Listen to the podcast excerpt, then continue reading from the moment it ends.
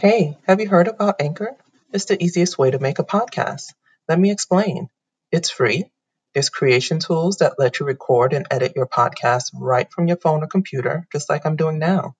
Anchor will distribute your podcast for you so you can hear it on Spotify, Apple Podcasts, and more. You can make money from your podcast with no minimum listenership. And it's everything you need to make a podcast all in one place. Download the free Anchor app or go to anchor.fm to get started. Welcome to Journey to Esquire, the podcast. I'm Jocelyn Hardrick, founder and president of Diversity Access Pipeline, Inc., the company behind this podcast and other great programs. Journey to Esquire Scholarship and Leadership Program provides $2,000 cash scholarships to third year law students and internships to second year law students, along with leadership, training, and mentors. Journey to Esquire, the blog, provides insightful articles to help navigate you through law school and beyond. Find out more on our website, www.journeytoesquire.com.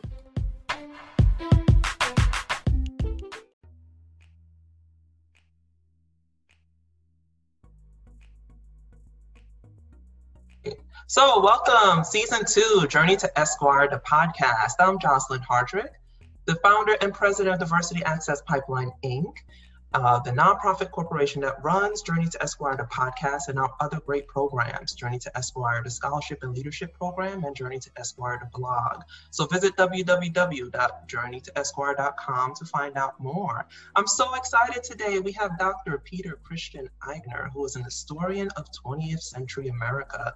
His first book explores the life and career of Daniel Patrick Moynihan as a view into the strains of American liberalism between the New Deal and the present century. He's also has published a lot of essays in The Nation, The Atlantic, and The New Republic. And you can check him out at the Gotham Center of New York City History.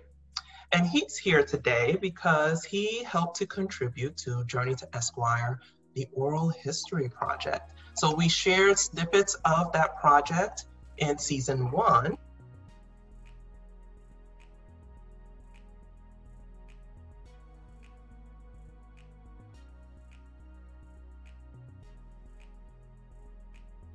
But before I started that program, um, I had to kind of figure out what I was going to do. So we're going to talk about that a little later, how Dr. Aigner got involved. So welcome, Dr. Aigner. How are you? I'm very well, thank you. I'm still trying to uh, get past the weirdness of Dr. Aigner. Yeah, I know. I felt that way when I was a, became a lawyer. Everyone's like counselor, and you turn around like, who are they talking to? I'm like, oh, that's me. I'm the lawyer. so I forget. Um, I forget regularly. I know, and then you know I'm a friend of yours, so it, it is it does feel weird to say Dr. Aigner, but I love calling my friends Doctor mm-hmm. and Esquire because I'm so proud of them. Um, and I'm looking forward to like the students in the program. You know, I'm like, I can't wait to call you counselor. Um, so tell us a little bit about what you do with the Gotham Center and, and, and what the Gotham Center is. Sure.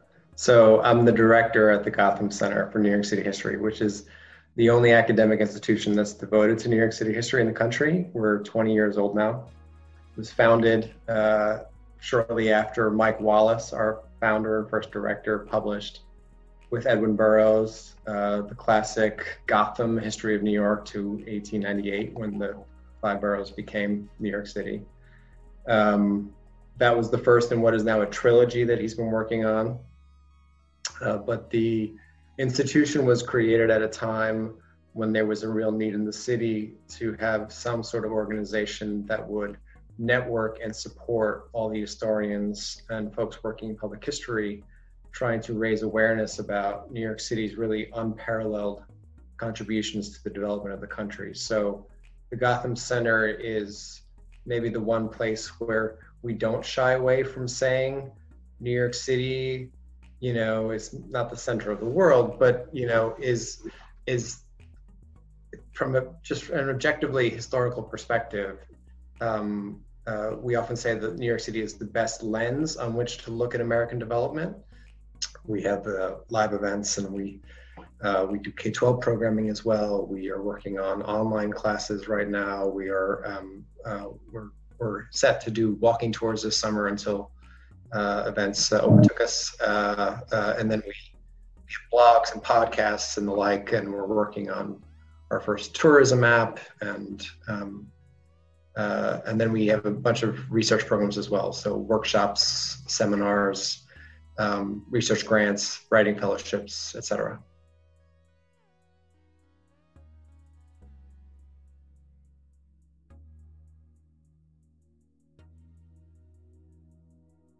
Great. Well, I, two things we're learning. You're really busy.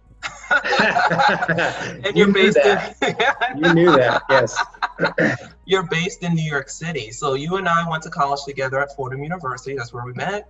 Both New Yorkers, um, but I ventured off into Florida. And so now I'm in the Tampa Bay area where Diversity Access Pipeline Inc. is um, based.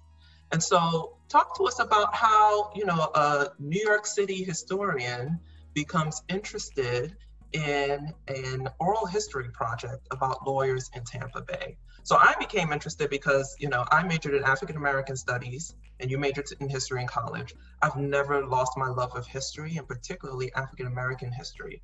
And so after I became a lawyer, I started to interact with all of um, these lawyers who were still practicing, not just still alive, but still practicing, who were the first woman, black lawyer in Hillsborough County, Pasco County, and other parts of Florida. She's actually now the longest practicing um, Black woman in Florida, over mm. 50 years. And, um, you know, the first Black man who was hired in the PD's office, who was allowed into, to join the Democratic Party in any kind of um, the local, you know, leadership and establishment. Yeah. And so I'm kind of like, wait, you know, I hear these stories and I feel like we need to capture them because they're not really yeah. captured in a way um, that I felt like they should be. There are, you know, snippets here and there. They have all these events where they speak, no one's recording. And I'm kind of like, hey, we got to yeah. capture these things. So I come to you, you know, I'm like, who do I know is a historian? And you pop into my head. So I reach out to you. I tell you about this project. And, and what do you tell me? Well, I, yeah, I mean, and there's and there's a really interesting um, legal history uh, in Florida in this period dealing with civil rights um, that involves you know big figures like Thurgood Marshall and and, and the like, um, which is not my area obviously, but um, uh, you know the Gotham Center has at times considered doing various oral history projects, and our conversation got me thinking really about the New York scene, there was until recently this impression that the civil rights movement begins with Rosa Parks and ends with the Civil Rights Act or the Voting, Rights Act.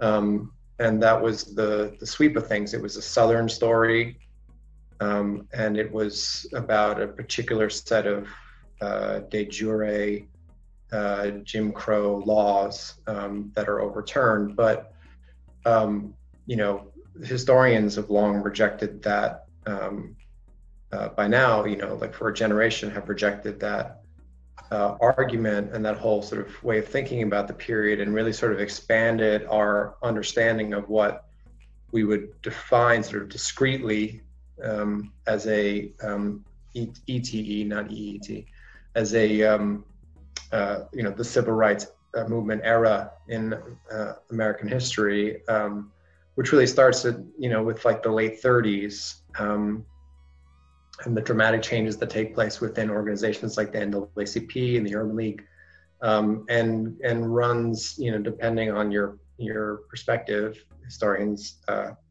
uh, have have many opinions, and we and we differ with each other constantly. Um, uh, you know, running through the early 70s or later. So thought about uh, whether we might uh, do the same, which then got me realizing that the major sort of collections we have of oral history um, tend to sort of privilege, you know, which is sort of true across the board, trends to sort of privilege like the elites, mm-hmm. even these grassroots, these very grassroots organizations. And so I think the work that you're doing is really, really important. Um, and I think that um, we, you know, as these people are retiring or leaving us, um, you know, it's more important than ever to try to capture those stories and, and um, you know, these people are living history. and their stories are really important, and they've been forgotten or neglected for too long. So, um, so I got involved because uh, I just wanted to help out with a good project, and um, you know, there's uh, uh, yeah. We, we learned something about New York City. I know a lot, and you know, I haven't lived there. I did get that sense that people thought all this all the discrimination and the civil rights movement occurred in the South, but my lived experience told me otherwise. Mm-hmm. Um, and the NAACP obviously had headquarters in New York City. Thurgood Marshall went all over the South. And all three lawyers that we interviewed both said Thurgood Marshall inspired them to become an attorney, which was so important to me because they saw someone who not only looked like them practicing law, but who was working on their behalf and on the behalf of the Black community.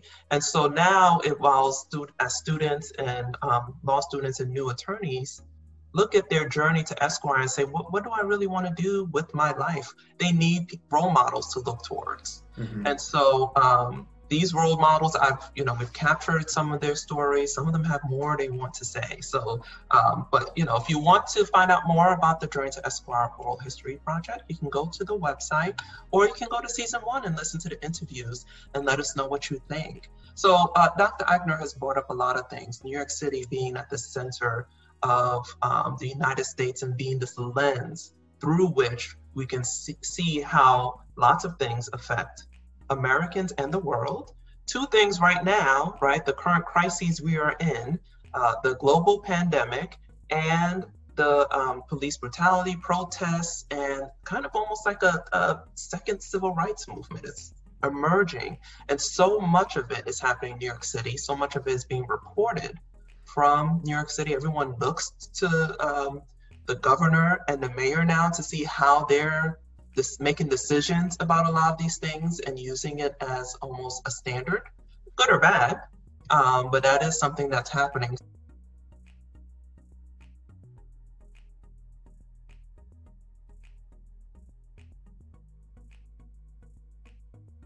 So talk to us about people are interested about learning more about the current state of affairs.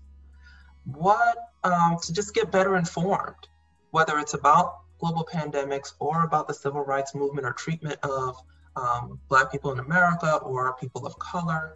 G- generally speaking, what would you say um, the, the kind of sources they should be turning to?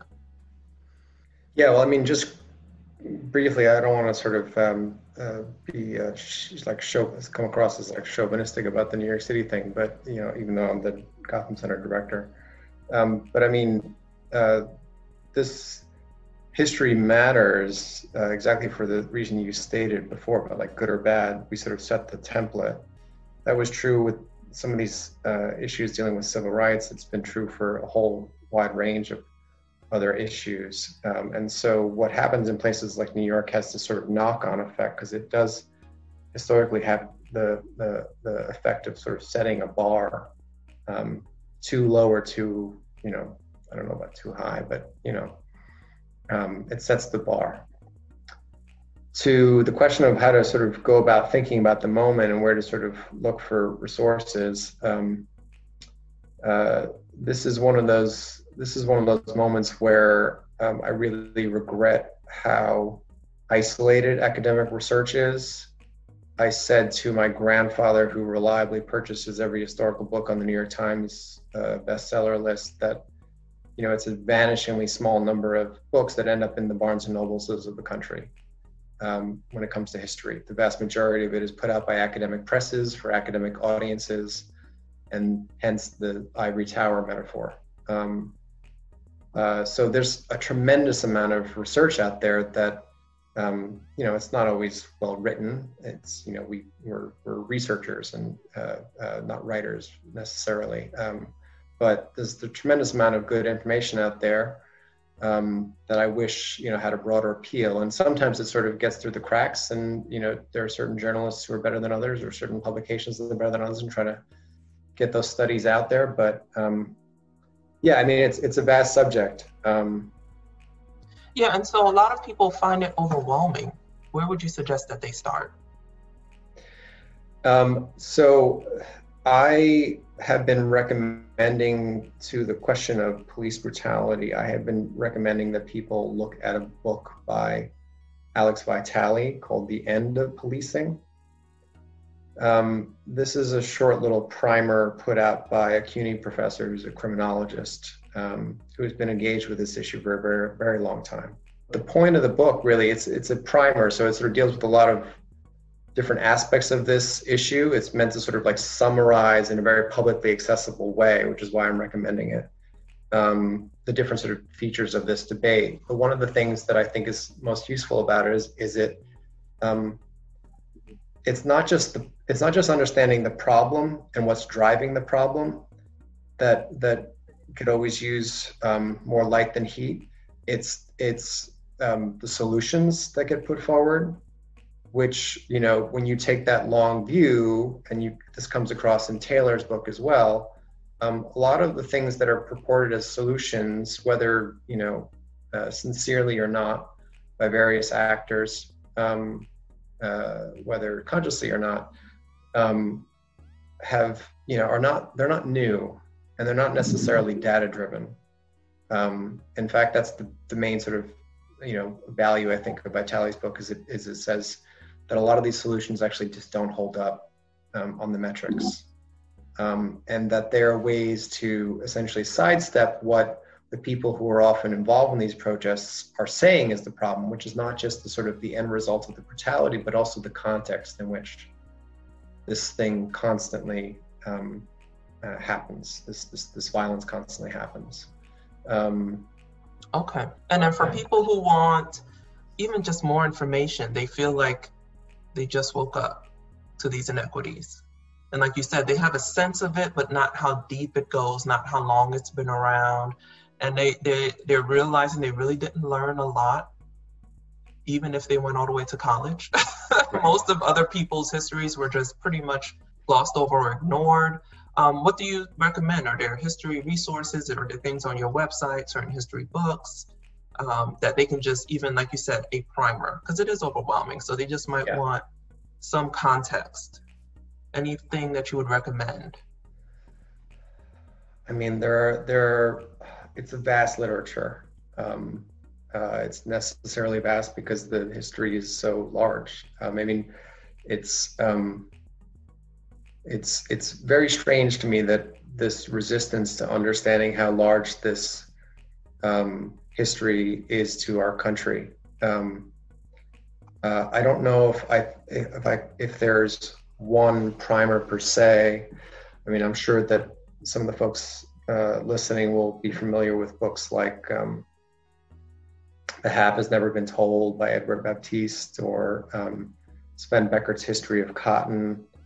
Um, uh, these are some of the more sort of popular um, public facing uh, works that sort of deal with the history of slavery um, and its uh, role in the development of the economy.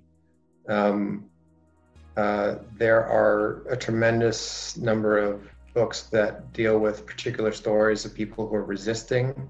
At all times in this history, there is resistance, and there is really heroic acts of bravery that are that are hard to fathom.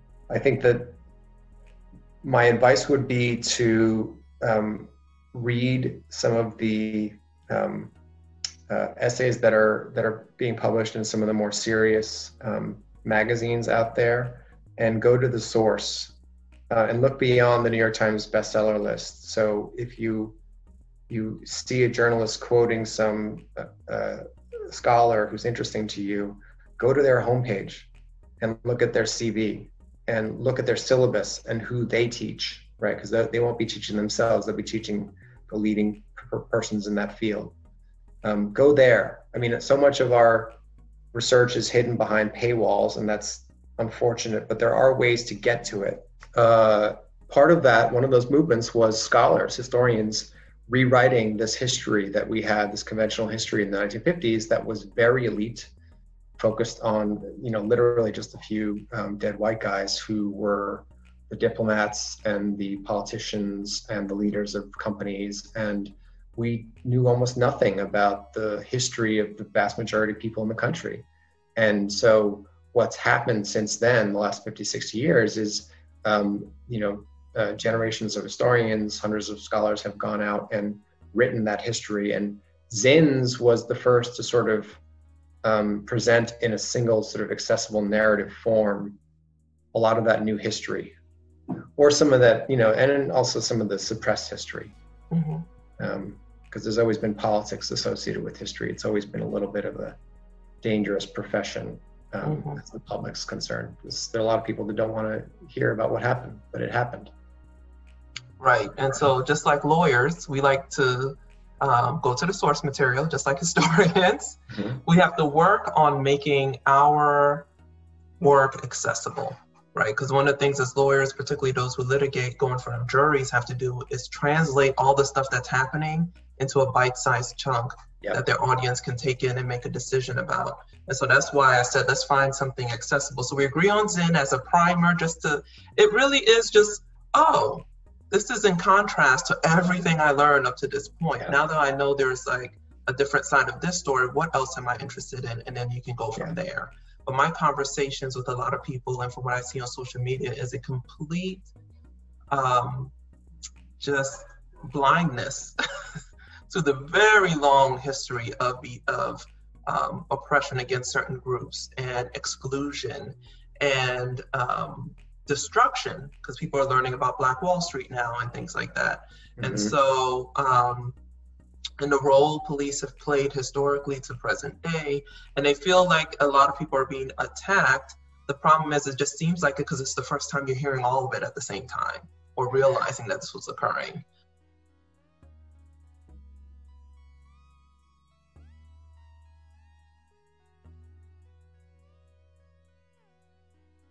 Um, so when can yeah. where can people get more information about you, your book, the Gotham Center, because you shared a lot of great information about New York City history. So for those people who are interested in that, but then also your book. Right. So I'm uh, writing a book, finishing up a book finally um, after too many years um, uh, uh, about um, Daniel Patrick Moynihan that that um, uh, is about him, but also is really trying to use him as sort of synecdoche to get a, a larger history about um, liberalism in America between the New Deal and, and the present. Um, uh, I should be finishing that up soon. I've published a few things, as you said at this at the outset. Um, they can get a, a taste of um, some of that uh, research, um, and uh, I hope to be publishing a lot more soon.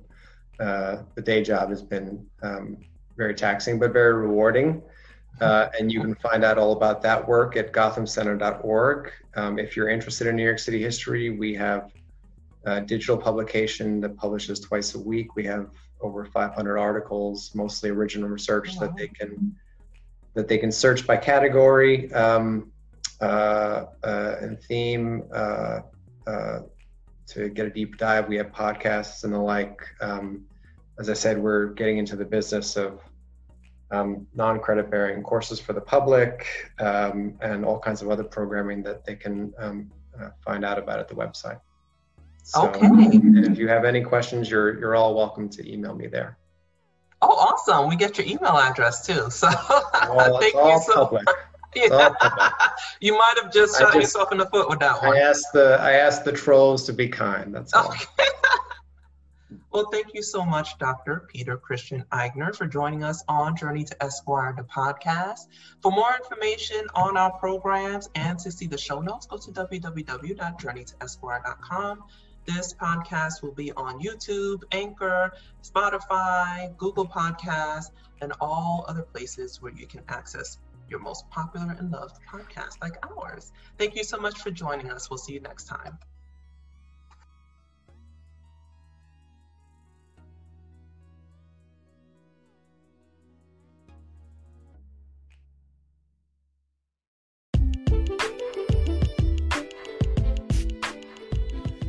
Thanks for tuning in to another great episode of Journey to Esquire, the podcast. Support, share, subscribe.